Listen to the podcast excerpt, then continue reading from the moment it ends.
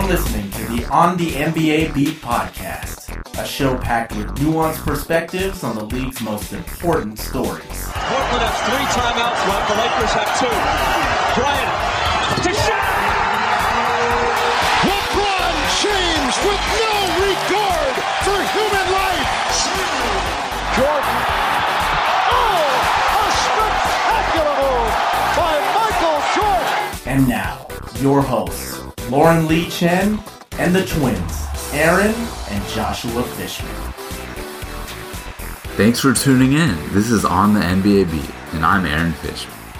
If you hadn't noticed, the 2023 24 NBA season is just about ready to begin on Tuesday, October 24th. For the occasion, On the NBA Beat spoke with a couple terrific reporters in Jake Fischer and Alex Kennedy to help preview the Eastern and Western Conference respectively. In the first of those two discussions, today's episode, I'm joined by Fischer, senior NBA reporter for Yahoo Sports and author of the tremendous book Built to Lose, which chronicles how tanking changed the NBA forever. We did an episode on that. Feel free to check it out. We'll link it in the show notes. In our wide ranging conversation recorded this Wednesday, Jake opines on which of the top two projected squads he sees as the favorite to make it out of the East, and explains why Evan Mobley's ability to take his game to yet another level will determine how deep those Cavaliers will go this postseason. Among other topics, he also updates us on the lingering James Harden drama in Philadelphia, reflects on the top rookies out east, and provides analysis on his favorite dark horse team heading into the season. Anytime you can get Jake Fischer on, you jump at the chance. Not only is he a smart, thoughtful, and perceptive person, but he also has had his finger on the pulse of the NBA and broader pro basketball this entire offseason, traveling to the Philippines to cover the FIBA tournament and relentlessly running down sources regarding potential player movement for months before and after the tournament as well. Here on the NBA beat, we're grateful Jake is making another appearance where he can share all his insight. Okay, that's enough of me talking. Let's get to it here. It's such a treat to be able to do this Eastern preview with you, Jake. You've been obviously in the thick of things just all off season. So let's not waste any more time. September 27th was when the Bucks traded for Damian Lillard. Within 4 days, they really didn't waste any time. The Celtics responded by acquiring Jrue Holiday. Now, those two teams appear to be behemoths going into the season with possibly a large gap between them and the third Eastern team. Also, in the GM survey, the Celtics and Nuggets each got 10 votes for expected champion, but Milwaukee got seven. So clearly, those are regarded as the three favorites. Of those two teams, to which are you giving the ultimate edge? And what's the biggest thing that could derail each team's championship hopes this season?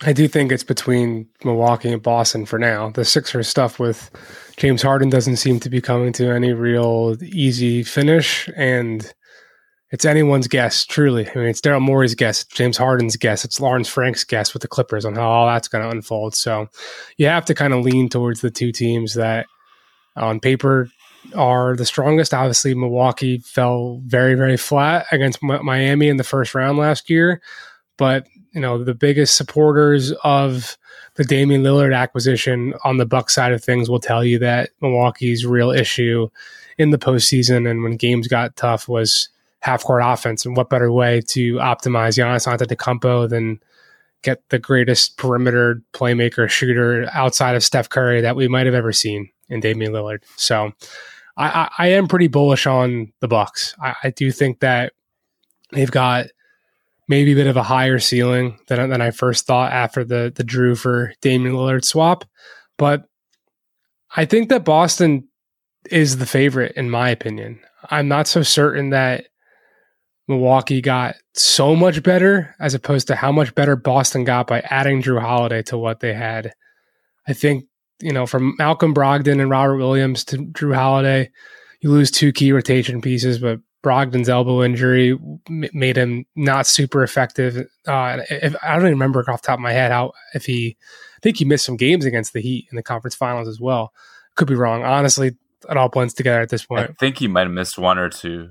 Yeah, but losing Robert Williams, I mean, that's why they went out and got Kristaps Porzingis. Now you can poke a hole and say, well, the Celtics, you know, they, they've been looking for greater center reinforcement for a while now. They were the other team besides Toronto that was linked to Jakob Poeltl back at the trade deadline in February because they wanted more assurance, more depth, just more in their front court. So to get Kristaps Porzingis, I think kind of nullified the need for Robert Williams, especially in the regular season where I do think the Celtics believe that Luke Kornet can kind of eat a lot of innings, if you will, during the regular season in the front court. So I just think the Celtics top six is way better and stronger. And to me, that's kind of how I like to look at things from like a playoff standpoint. You know, you go to Denver last season, their top six was was pretty damn good, right? It was Jamal, KCP, Aaron Gordon, um, Michael Porter Jr., Nikola Jokic starting five with Bruce Brown off the bench. Sure, you have other pieces come into play and make you know key contributions, but I, I think it really comes down to that top six ultimately, and the fact that Boston has their same core four basically of, of Jaylen Brown, Jayson Tatum, Derrick White, Al Horford. You throw in Kristaps Porzingis and then Jrue Holiday. Like that's a pretty strong, switchable, malleable group that to me, they are the favorite in the East. I, would say, you know, who's a big threat to those guys? Like, who knows what happens to Philly? I, I mean, Miami. They, they I, I don't know exactly what to make of them. Like, clearly they marched their way through the playoffs, but they lost Gabe Vincent. They lost Max Strus. Kyle Lowry's a year older. And this is a team that still finished eighth in the East last year in the regular season. So I'm, if I'm looking at one team, like to me, the sneaky team that I'm curious about is Cleveland. You know, they add Max Strus, they add Georges Niang, potentially the two missing pieces with that lack of perimeter shooting to really help stretch the floor around Jarrett Allen and Evan Mobley and give Darius Garland, Donovan Mitchell opportunities to thrive. We were just talking about top six guys, so I, I think Cleveland has as good a shot as anyone to be that three seed. It's just a matter of if Evan Mobley keeps taking steps forward. Does Max Strus provide as much shooting as he did in Miami, and can he hold up as a, as a three man defensively? Same thing with Jordan Niang. So all that will be interesting, but that's kind of my top three right now. You know, Philly obviously being a big question mark. Yeah, that sounds good, and I'm definitely going to follow up on Philadelphia and Cleveland. But just a little bit more on Boston and Milwaukee. So you referenced that frightening top six for Boston, and I, I couldn't agree more. But to what extent is the depth, which has been a little bit weakened, arguably, um, for Boston? I would say so. And also for Milwaukee, potentially each team's biggest challenge because those trades to acquire those stars did ship out some quality depth pieces. Yeah, I, I think depth is like a little bit overrated of a factor in this conversation just because when you get to the playoffs, these teams are going to be playing seven, eight guys, really. That's fair. Yeah. So it's about getting there, right? And Boston's got Peyton Pritchard, who's going to be on a you know vengeance. It looks like he has been in the preseason. You got Cam Payne in Milwaukee, who wants to prove that He's not someone that should just get cast aside from a contender like Phoenix. Even like MarJon Beauchamp in Milwaukee, the Bucks really think that he can provide a yeah. lot of defense that they may be missing with Jrue Holiday. So there's bodies there to help get through the 82 game grind. Yeah, I feel like a lot of those guys, even though they haven't necessarily been there in a, a, key spot for a contender, they're still quality guys. And these are like their seventh, eighth, ninth, tenth guys that may not be getting a ton of minutes in the playoffs. Uh, let's go to Philadelphia. You've been all over that James Harden trade saga beat. Um, and it is a saga that might be lingering on for quite some time. Philadelphia is no stranger to that. Ben, the Ben Simmons thing didn't happen that long ago. So this is my understanding of where things stand it seems like they're at a little bit of a stalemate with the Clippers unwilling to part with Terance Mann and or um, an additional first round draft pick. Is that basically where we are? And Harden didn't show up today as we record for practice. He was expected to. So just touch a little bit on that and how long you expect this to possibly linger. Uh, recording this on Wednesday afternoon. I still need to figure out and pin down a couple more specifics, but what I can say here is, yeah, like the Clippers haven't put Terance Mann in, in any deal, and the draft capital that they've been able to figure out that they could potentially send to Philadelphia, in addition to the original offer of a first round pick and a pick swap, just hasn't gotten there to close that gap for the Sixers. So I don't think it will. I think, I mean, the last call I had about this before we were recording was like 30 minutes ago. And my impression following that call is that the Sixers side of things, at least, they don't seem to think much will change from the negotiation standpoint between now and the start of the regular season. So if something were to happen, it would definitely be something out of left field. But at this rate, like who knows? I mean, Harden can do other things and make things happen. I I don't know what's gonna. I don't think he knows. I don't think it's just it, it is kind of up in the air. But what kind of antics will happen? But as far as I'm concerned, I'm definitely of the belief that James Harden will be on the Sixers roster come opening night. Yeah, it's sure looking like that right now. And as you and others have pointed out, the Clippers do have leverage because he only really wants to go there. And so there aren't really other legitimate suitors right now, it seems like. So uh, they're also not in a rush to part with a guy they really love in Terance Mann. We'll, we'll see. Um, let's talk about Cleveland, though. Cleveland has a perfect mix, in my opinion, or ideal mix of excellent young talent and some veterans who are really starting to hit their stride, like Donovan Mitchell and Darius Garland. Now, Donovan Mitchell has been in the East with Cleveland for a season. They get better every year under JB Bickerstaff. Just touch a little bit more upon that and how high you think their ceiling could be this season. I think they could be the three seed, like I was saying. To me, to me, the biggest swing factor is Evan Mobley. Like as much as Max Strus and the Georges Niang questions I talked about earlier, like can they fill those gaps? It's about Evan Mobley realizing the potential that a lot of people on the league think he has. Can he be a linchpin on offense? Can he be a legitimate stretch, you know, three point shooter that makes defenses guard him out to that perimeter, and then he's got opportunities to make plays off the bounce, attack attacking closeouts. It's all about Evan Mobley in terms of like what their ultimate ceiling is. And I think we'll know within, you know, 10, 15 games. Like we knew 10, 15 games into last season that Paolo Banchero was going to be a force driving to the rim. And he was going to be one of the greatest players in the league at getting to the foul line. Like we'll know pretty early if Evan Mobley has taken that step or is in position to take that step. Yeah, that's fair. A lot does hinge on what he could do. You didn't mention the Knicks, if I'm not mistaken. Uh, Have not mentioned you, them yet. Uh, what do you think about their chances of landing a top half seed in the playoffs? It seems like you like Miami, possibly Philadelphia, and definitely Cleveland more than that. I mean, the Knicks could end up with the three seed too. Like it's possible. Jalen Brunson's really good. I like Quentin Grimes. I like Donte DiVincenzo. I like Josh Hart. Julius Randle's questionable, you know, performances in the playoffs or something that just kind of hold me back right now from really believing in New York as like a threat in the East to, to make it out of there. Cause and we're talking about two separate things here, right? We're talking about how the order will end up in the yeah, standings and, totally and, different and who's winning the championship, success. right? Right. Yeah. The Knicks could easily be the third seed and host playoff games and what have you. It's to me the question marks are going to be there about Julius in the in the postseason until they're not. I do wonder about just. I mean, the Knicks standing on this precipice of you know we have Jalen Brunson, we are kind of good. We've just signed another Villanova player and Donte DiVincenzo. We've got Ryan Arcidiacono on a two way like I, I am struggling to see the next leap from them being a good team to a great team. I don't know what it will be, but I feel like there is some move that has to be made for them to kind of take that next step. Mm-hmm. Even though they just waxed Cleveland in the playoffs, like we saw, uh, I, I think I think there's like a little bit being left to be desired from the current Knicks roster.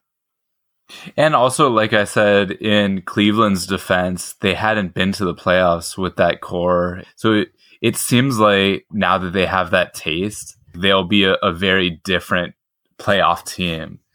Um, an open ended question for you about a dark horse team that we haven't mentioned yet. And you could define that however you want. Maybe mm-hmm. someone that could sneak into the playoffs that no one's talking to, or even maybe get like a top four or five seed, something like that. I really like Indiana. I mean, they were me too. Right out, they were outside the play-in picture. By outside, I mean like in the top six conversation before Tyrese Haliburton sustained an injury at some point, like relatively early last year. They just went out and splurged on Bruce Brown. Everyone's a bit of a year a year older there. Bennedict Mathurin coming in as a rookie last season. Myles Turner now now has been paid after the whole DeAndre Ayton question marks over there. So I don't know how good they can be, but Tyrese Haliburton was one of the most impressive players I saw in the FIBA World Cup.